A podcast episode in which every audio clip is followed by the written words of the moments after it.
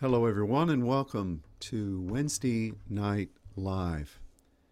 My name is Ron Crawford. I'm the pastor of the Father's Church in Dallas, Texas, and it's a great honor to be able to be here and reach out to my congregation as well as those who are joining with us across the miles who are part of the Saints Network family. I am so grateful today to have the privilege of sharing a passage of Scripture from Isaiah chapter 35. And so there is no teaching sheet today, so if you want to begin to collect that on whatever device you're viewing or your Bible, that would be terrific. I want to especially say to those of you who have expressed greetings to me on this birthday that I appreciate your kindness. I am not inviting a flood of people um, because of this. because of this, thanks. Uh, I'm not. I'm not eliciting or attempting to elicit a flood of people also saying happy birthday. Birthdays have never been. Well, when I was a kid, birthdays meant something because, you know, you were you were another year older. You were getting closer to be recognized as something more than just a kid, and it also meant that you actually got cake and you got presents uh, some people today, older, uh, mature people, uh, they they relish the birthday celebration. If you don't do it just right, man, you you are you are going to pay the price. Some people have birthday celebrations that just go on and on and on. But for me, I've you know, you know, personally, I've never really. It's nice to celebrate, but I don't really look at it as a as a as a red letter day in my in my calendar. Um, you know, it's it's funny because when you when you start getting older, and we're all getting older, uh, it's it's the passing of years just kind of goes by with great speed, and you don't you know you don't look at a birthday is something that is a sign of growth or you know coming into a new season of of uh, maturity and um, you know now that I'm this age I can drive a car or now that I'm in this age I can vote. Now that I'm this age I'm able to do this or able to do that. You know I can rent a car you know, all those things were really milestones when you were younger, but now, you know, I guess at certain age you, you start thinking, okay, I'm retirement age, or I've got to go on Medicare now, whether I want to or not, or you know, I can start uh, I can start accessing Social Security now. You know, you think those things, but uh, to me, life just kind of goes on. And, you know, you, you become reflective of the things that matter in your life. And perhaps you're reflective as to why God put you on this earth to begin with. So many people have no idea what their true calling is in God they have agendas or they just drift through life or they operate from a prideful perspective to where they want everybody to acknowledge them because they've done this or they've done that. But the greatest blessing that anyone could know is to realize why God has placed you here and what what it is that you're actually supposed to be doing for him. And I, I must admit that I, over the, if I reflect back on seasons of life, when I was a teenager, I thank God I was a born again person and I was spirit filled, whatever that meant. I spoke in tongues. And I I thought that life was a time of living and experiencing the blessing of God. You wanted to live a good life. You wanted to honor the Word of God. You wanted to witness. You wanted to be ready. I was joke, jokingly thinking this morning about things that happened in the 1970s in a spiritual way. And it was at during that time the the idea of the second coming being a reality that was depicted in film and in books and in simply the, the public mindset was was extreme. You had the Thief in the Night movies. You had uh, at the end of the 70s, you had that horrible film, The Exorcist, come out, which caused a lot of people to flip out, which it should have, and caused a lot of people to come to know the Lord, which was a good benefit of it. But it was a strange time. And we heard so many things about Jesus coming again. The rapture was going to happen at any moment. You had the late, great Planet Earth, Hal Lindsey's book. You had, uh, you know, an emphasis on UFOs, the chariots of the gods, and those kinds of things. And people were in the midst of a tumultuous time frame with a Viet- Vietnamese war going on full bore, and we were still in the, the flow pattern of the civil rights movement, and you had a lot of uh, open, overt drug usage and people dropping out and uh, really becoming. Uh, it, was a, it was a strange time, and that was that was part of what I grew up in, and you know the churches would flow back and forth and if you know i'm sure that if you were in a mainline church you may not have paid attention to any of this but for anybody that was in a fundamental church there were flow patterns that happened and you just you know you trusted the lord but you lived in fear in so many ways. Many of the sermons were geared toward fear. There was a fear gear and they were he wanted to scare people into salvation. And I guess the ends justify the means in that, but for a Christian, you just you lived your life trying to be a good person. You wanted to be ready. And honestly, while that's a good thing, it doesn't really speak very much to why you're here on this earth. You know, God didn't just put you here so you could hear the gospel message and become born again and then be ready. You should be doing something eternally. You should be fulfilling what God ordained for you from the foundation of the world. Many Christians don't have that concept. They don't. I'm not faulting them, I'm just stating a fact.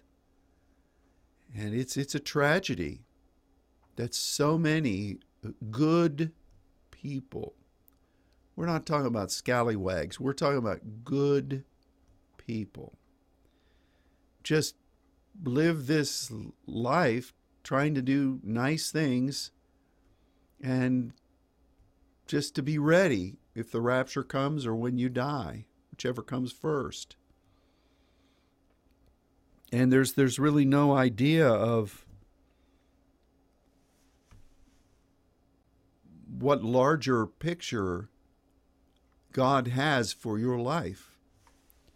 And so I think that, of course, I, I look back over my life. I'm so grateful to have been raised in a Pentecostal home. Um, I'm, I'm so grateful to have been watched over by the Lord, to have been able to study the scriptures in a, in a foundational way from the time I was a little boy. So grateful as I look back over the decades how God has really directed my life. I, that's a good thing for, for all of us to do, whether it's your birthday or not. my, my parents were good people. They were largely uneducated. By that I mean neither of them really made it out of grade school. My mom made it halfway through grade school. So for me, I didn't have a whole lot of career planning going on in my household, which in, in, in a way was a good thing because it kept me as a clean slate where I could just be innocent enough to follow the pathway of the Lord. I look back and I think, you know, there were some really unique opportunities that were given to me when I was in high school that would have altered the course of what I became. And as I look back on them, I think, man, that was quite a, that was that was an amazing opportunity. Because I had no direction in the house, um, I I didn't bite on them. And people around me said, "Man, why didn't you do that? Why didn't you accept that?" And I was just innocent enough that I didn't realize what was being offered. So, in a way, that was good because then I was unencumberedly following the pathway of entering into training for the ministry. You think about different juncture points in your life, and had you taken a different turn, or had you made a uh, an alternative decision, how that would have affected everything from that point. For some of you, it may have affected who you married or whether you had children or not. And, and, and, and if you had children, who your partner would have been to help to create them. I, you know, it's it's just amazing to me. I think if I had taken other courses that were openly offered in the 70s, I wouldn't have been probably, God can do anything, but chances are I would not have been in the ministry. I, would, I wouldn't have ended up being in Dallas. And right or in a good way or a bad way, what would that have meant to where God established the Saints Network? Where would that then have left you? Not to say anything about my importance, I'm just saying the course of action. And so we look over our lives and we see that God has directed us. Some people made in their life, what's a good word? Ridiculous decisions that somehow God winked and brought them out of and get them back on the right path. But we have been, as saints, brought to, to quote a phrase, such a time as this. And we have been granted by God incredible understandings of His Word and phenomenal opportunities to serve Him throughout the world in preparing the saints to serve before the throne of God, to be intercessors, to be sons of the Most High. Not just in the family, but sons, to be joint heirs with Christ, and to serve Him obediently during this most crucial stand, stand and time frame in the history of mankind. And I, I think back of all the many blessings that God has given to me, and I rejoice in Him for His love, for His guidance, for his long suffering. And but I think of all the blessings that I have received, of course, being born again spiritually. Let's talk spiritually, because you start listing these off, well, what about this and what about that? You didn't mention me. Let's talk about the Lord here, okay? Being born again is the greatest blessing. But then, receiving an understanding of what it means, what it truly means to intercede as a saint and to serve the Heavenly Father and to know Him. That's in my Christian life, after being born again, that's the most wonderful gift that I could have ever received. Because it really does empower partnership with God and it it brings about your opportunity to serve him in that partnership according to what his eternal will eternal will is for you to to have that opportunity and that blessing is a great great gift and so I, I want to thank the Father for that gift as I have the privileges of sitting here at this microphone addressing a family of saints. You know, I so grateful that on the Facebook Saints Network Facebook page, Monica posted a number of photos of different places that ministry has evolved and people that have become family around the world. And th- this was just a brief snapshot. You know, I particularly like the one with Pastor Faladin from Nigeria. And uh, those Nigerian men, they, they know how to dress in a dapper fashion. In fact, the other African nations, I've heard them talk about it, are, are always mystified by the flair by which African, Nigerian men dress. But I won't go too further, too much further there. I remember having a, a really hilarious conversation with some brothers uh, while in Ghana. We were sitting at the hotel, and a Nigerian man walked by, and to hear to hear the conversation of these men from Ghana, and to hear them just giggle and laugh, it was so priceless. It was so funny. And I'm not mocking, and I'm not mocking anybody. This is just, it would be like somebody from Missouri talking about Texans and their cowboy hats, or me talking about visiting uh, my my precious friends in Tucson and and uh, talking about Jerry wearing the various hats that he wears. I mean, I'm not mocking anybody. I'm just saying that is a typecast. You know, when when a lot of our French um, saints began to come and attend our seminars, so many of them would say that they thought that everybody in the United States, this is true. I'm not making this up they thought that everybody in the United States, particularly Texas, but everybody in the United States, had a gun on them at all times, and that we all had horses that we rode. And there were a number of other really unique viewpoints that they had about us in America.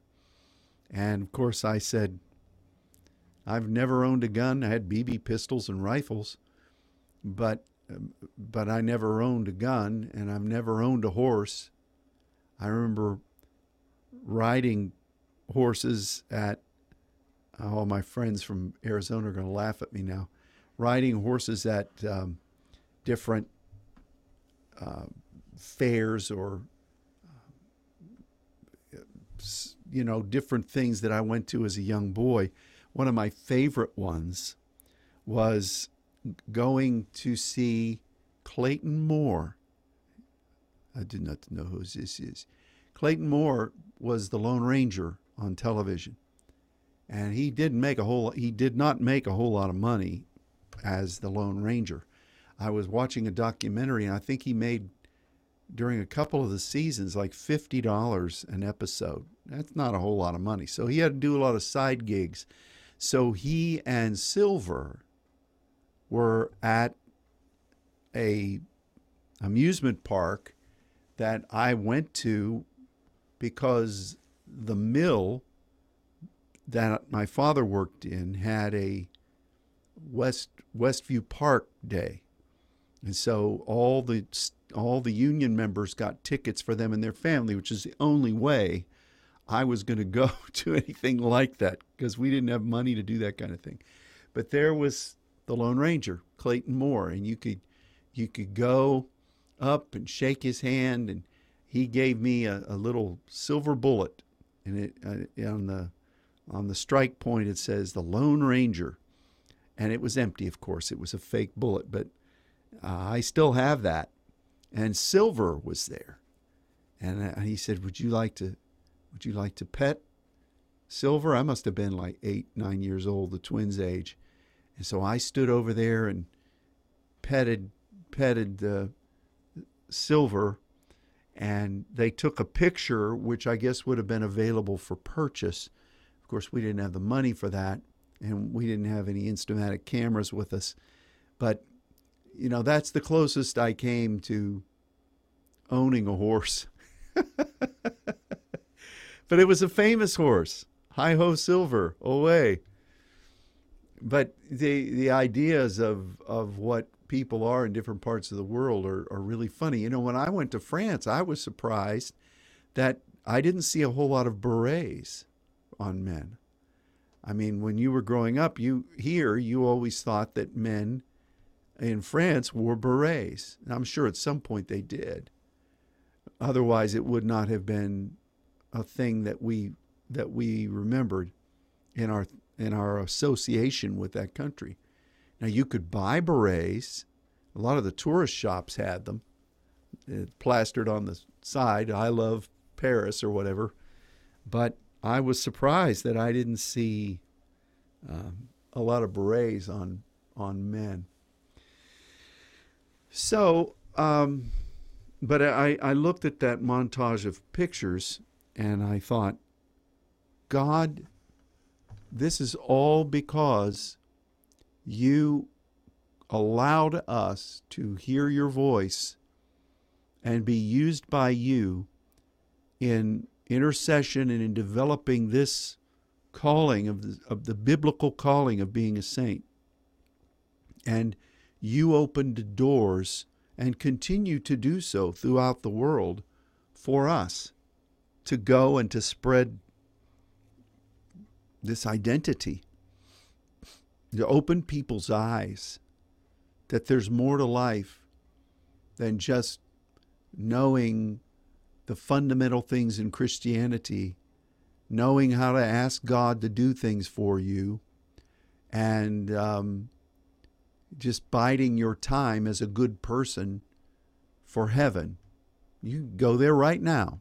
You can pray. You can be before the throne of grace. You can allow God to use you. That is that is a great great gift. And I'm so thankful as I look back over my life for that privilege. There's a whole lot of work yet to do. There's many open doors. We, we want to be faithful to our Father and we want to accomplish those things that are that are precious to him because it's all about serving him to do the will of the one who sent us. That's what Jesus said and that's what we should do. To be like Jesus begins with that. You know when when we talk about we sing that song to be like Jesus to be like Jesus. Of course, that sounds like that sounds like so many other songs. this land was made for you and me. this land is your land. This land is my land. Oh, I don't know if California, if California or the New York Island are really ours, but uh, it seems like it's up for grabs right now. But that song sounds a lot like that. To be like Jesus, to be like Jesus from California. You know, what does it mean to be like Jesus? You know, think about that. We used to sing that. What does it mean to be Christ like Christian? To, what exactly do we do that is like Him? Oh, I accepted Jesus as my Savior. Well, Jesus didn't accept Himself as a Savior. That's a beginning point for you. It's an entry point. It should be toward the beginning of your development as as uh, growth in in sonship. But you think about the things that Jesus did. He was in prayer. He was seeking the Father. He was seeking to do the will of the Father. He was teaching others to do that, not just to get them in the born again club, but making disciples, teaching them to pray, to know the Father, to do His will. And there are a number of other things that our Lord did, and you want to be like Jesus. That's really what you need to pursue. And honestly, I look at the way God has led us as saints so many of those revolutionary things are things that Jesus did that we just as believers often thought, well, that was Jesus, you know. It was a one off. He just did those things to make the way for us. Well, no, you know, if you're going to be like Jesus, you you have to do those things too. What about dying on the cross? Well, there's only one there's only one sacrifice. But we take up our cross and go where the Father says, and we establish that cross to lay claim to the histemes in the place where God has called us. So if if we're going to follow the Father, then we then we must, oh, uh, if we're going to seek the Father as Jesus did, uh, the Father is looking for those who will proskuneo. The Father is wanting you to take up your cross and follow. So all of those things are are endemic to being like Jesus. And these are things that as saints the Spirit of the Lord has guided us into on the basis of the patterns of Scripture. That's one of the things that I am also grateful for that I didn't realize it at the time, but uh, when I was training in college and in seminary, I did not focus on counseling, even though you had to have counseling courses, and I've done my share of that. But the focus all along was on the study of the Word. And, you know, I didn't diversify. You know, I didn't go after specialties like administration or other things that people in my peer group were doing. And obviously, from an administrative standpoint to have been able to, to stay here at this place for 40 years in in in uh, light of all the transitions and all the things that God has done and still be able to manage and keep this place up obviously I didn't suffer from not having a lot of those administration administration courses however I do recognize that having that training was something that God needed me to have in order to do the things that we all do regarding the study of the Word now. And so you see in your life things that God led you to, or crucial decisions that were made that at the time you thought, well, yeah, I think this is the right thing, but you had no idea the ramifications of that decision and how God could preserve you and keep you from other things. Things that I thought at the time was the will of God, and I tried as hard as I could, prayed. I remember graduating from college, and I was newly married. And of course, what you got to do then is you got to go out and get a point of ministry. You got to get a job, because if you if you start working at the mall, chances of you actually entering into the ministry are going to be slim and nil with every passing year. So you wanted to get a job. So started interviewing for or sending out resumes and nothing. Nothing. And I thought, Lord, it's your will for me to be serving in a church somewhere as an associate pastor. But that door by God's grace, did not open. And all the prayers, everybody was praying, everybody had their eyes open. Where where can they be? Where should they go? All kinds of suggestions. Because it was the will of God for me to go right then. But God had other plans. So my idea of what the will of God was did not involve going on to seminary. I thought I had learnt all I needed to learn. I was grateful to get out of that school. But because I had nothing else to do, one day the Lord just put it on my heart well, you're here. Why don't you just go on to seminary? And so I did. But it wasn't because I thought this is the will of God for me to go on and get a master's and perhaps even a doctorate further.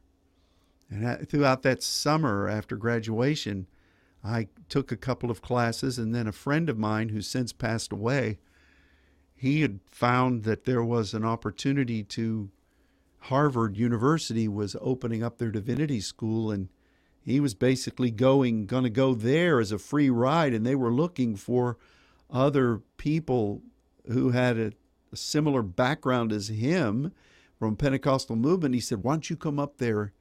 You know, we can, you know, we can study together. You know, we can help each other out up there in in, uh, in the Northeast, and you know." And I thought, man, that's a great idea. They're gonna Harvard. They're gonna pay for this. And God said, no, no. And even coming down to Dallas we went uh, we went we were looking at schools down here because my in-laws live down here and we went over to TCU and man you would have thought that the guy that was the head of the ministerial department ministerial studies over there you'd have thought that I was Santa Claus just dropping down out of the chimney he was so enthused that somebody with my specific background would be interested in going to this rather prestigious school. And, and they were laying it out. You know, if you come here, we'll give you all these scholarships and it'll be, you know, and I, I had to think, man, this is interesting. Is this your will, God? You are opening this door. Nope, that's not it. And so throughout life, a lot of times, especially not knowing God in the way we know Him now, and even now you still have to wait on God. But a lot of things that you would have thought, this is the will of God, this is really what God wants. Look at this open door. You should go there. Only God could open a door like that. It may not be the will of God. And so I'm thankful for the way as I reflect, God meticulously orchestrated the path to for us to be what we're supposed to be. I pray that it continues, and I believe that it will for all of us, because this memory lane kind of a message that I'm uh, unexpectedly giving here is is not just for me. How has God directed your life? How has He brought you through points of success, points of high, uh, high level um, existence and challenging moments. And yet, through all of that, only God could weave your life and your pathway to this moment. And you find the pearl of great price. You find the identity that God has really created you to be. I've never understood people that find that and then turn away from it. I mean, I, I can't fathom that. Having found what God really, from His throne, has given you to be and to do, and then saying, eh, no, I don't think so. It's, it's, it's a challenge to me. But for those of us who have walked in the light and found His calling, I know that this is such a strategic gift from God, and it's the gift of gifts for anyone who is born again. Now, I wanted to share with you today something that happened yesterday during Saints Radio and revisited itself uh, this morning here in the sanctuary. Just an aroma of, I think, what what was be almost like a rose, but it it was a floral thing, but it was unlike any flower that I've ever registered, um, and it was just profound, just just here, and and there's no reason, and you know our sanctuary, there's no reason for that. There's there's no, we don't have a gift shop with with a florist. We don't have any open bouquets. I remember when I first became pastor here, there was a uh, a tradition that every week we had to have a bouquet, a large bouquet of fresh flowers up on the communion table, which used to sit in front of the, the pulpit. And it was delivered and you you on Sunday morning and so you had to get that thing and tote it into there to the sanctuary, put it put it on the on the on the the communion table. And there were some flowers that would be in there who had a uh, a stem. Uh, it, they had as part of the of the bloom uh, different types of pollen, and they would get on your shirt and you could not get that off and I hated that and I was grateful to have to wear a suit at that point because you know it would cover up those pollen stains. But we don't have anything like that around here anymore. Sandra hasn't brought a, a, flower arrangement in recently. So to have a wafting aroma of, of roses was was really unusual. And I, I believe that it, every now and then that happens, but I, I believe it's a sign. Has to be. Has to be. And so I looked at the two passages that really speak about roses, and one of them is the Song of Solomon, and the other one is in Isaiah 35. And Isaiah 35, verse 1 says, The wilderness and the solitary place shall be glad for them the desert shall rejoice and blossom as the rose. It shall bloom abundantly and rejoice, even with joy and singing. The glory of Lebanon shall be given unto it, the excellency of Carmel and Sharon. They shall see the glory of the Lord and the excellency of our God. Strengthen ye the weak hands and confirm the feeble knees. Say to them that are of a fearful heart, Be strong, fear not.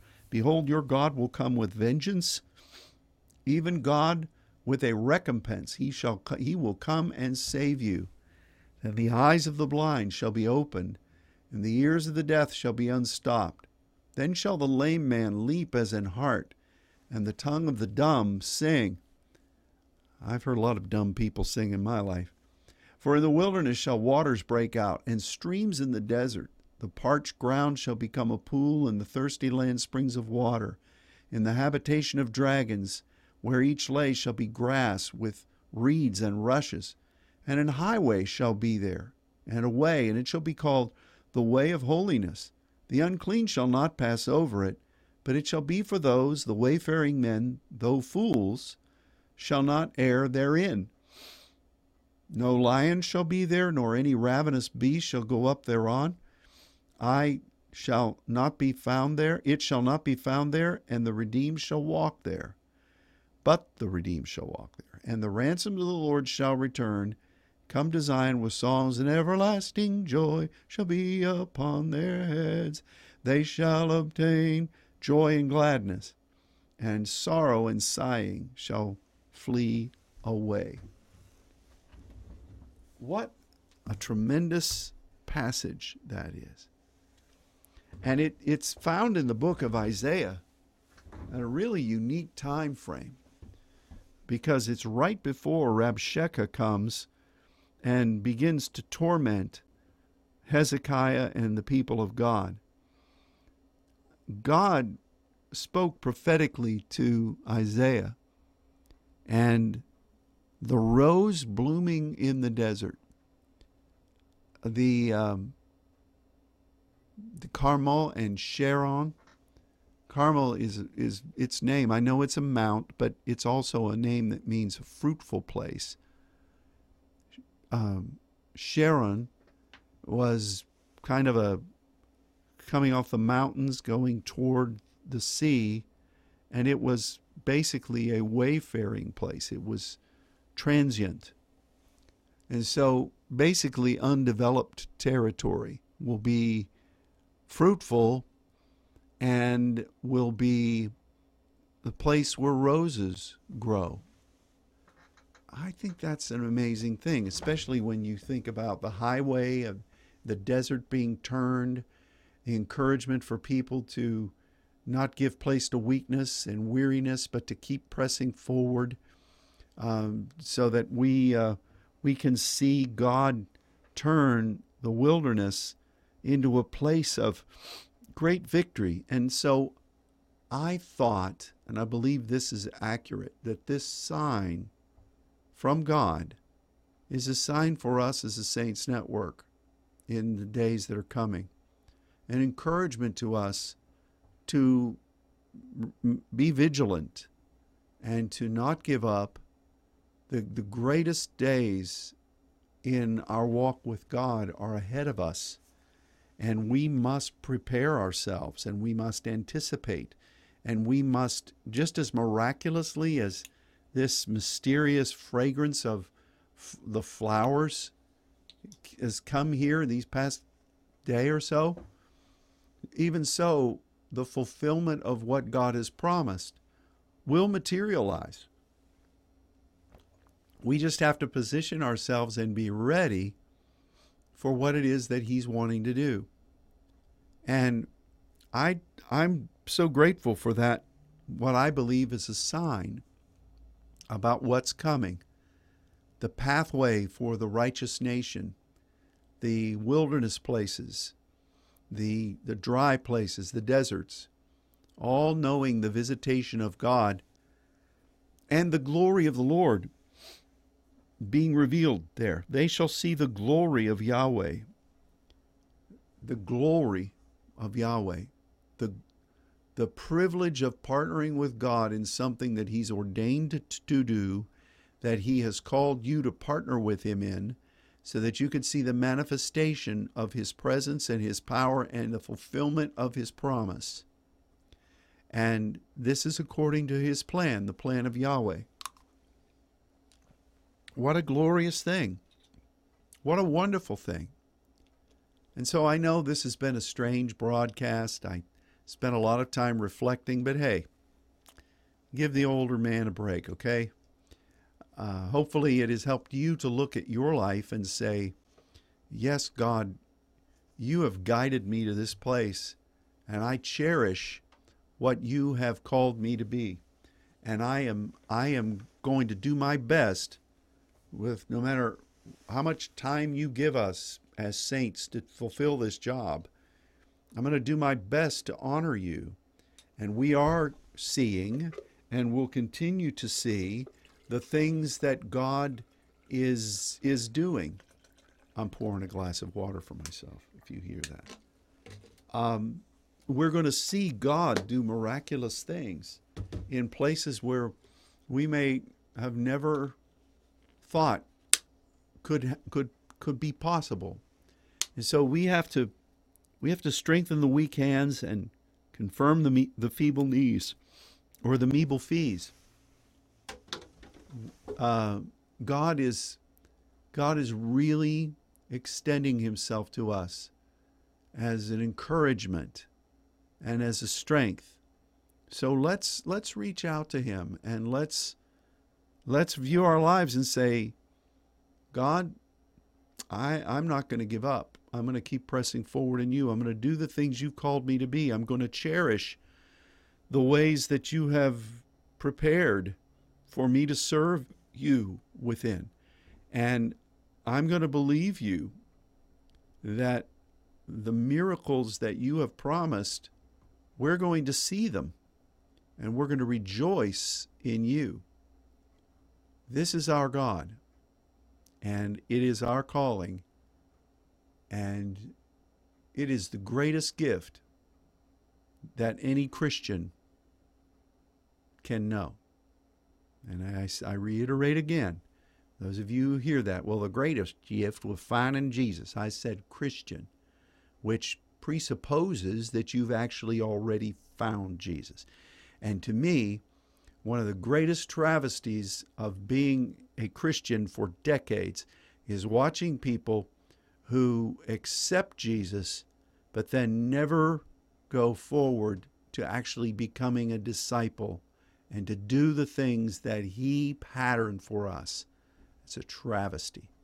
So, that blessing of knowing God and walking in him is something that is our gift. And I, I want to thank the Father for this on behalf of the saints around the world. And I pray that we will be those that represent his calling and who do not surrender or give up, but keep pressing forward to seeing what God will do. Because it's not by might or by power, but it's by His Spirit. Just as that smell of the rose has come, so will the miracle power come to fulfill what God has promised. Heavenly Father, I thank you for this wonderful family of saints. I thank you for your goodness. I thank you for the way that you have led us.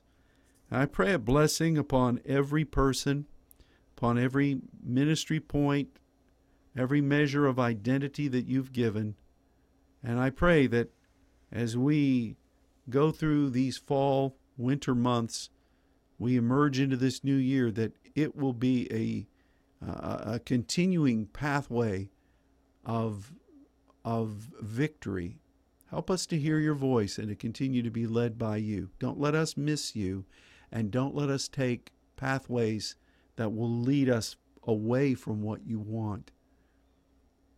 I speak blessing, I speak healing. Touch people today, Lord. You're hearing the sound of my voice right now, and you have a need in your body. Just place your hand in that area that most represents the challenge that you're facing. Father, I pray, I declare that your power will move through that touch point now. I extend my hand through the power of your Spirit across the miles to those who need your touch. Set them free. Set them free in Jesus' name and encourage them. And I thank you for this. Provide what is needed in other areas of our lives. Encourage your people. There's a great work yet to be done, and we must be ready, willing, and able and enabled. So we bless the saints, and above all things, we lift our heart with our hands and we tell you how much we love and appreciate you. You, you only you could weave our lives through all the ups and downs and crazy turns to this point and allow us to know you in this way. Let us not fail to take full advantage of this glorious gift that you've given to us. We ask all these things in Jesus' name. Amen. Well, again, thanks for joining today. God bless you. There'll be a prayer primer tomorrow evening. And uh, keep watching. Lots of other cool things coming up very soon. Till Sunday, God bless and goodbye.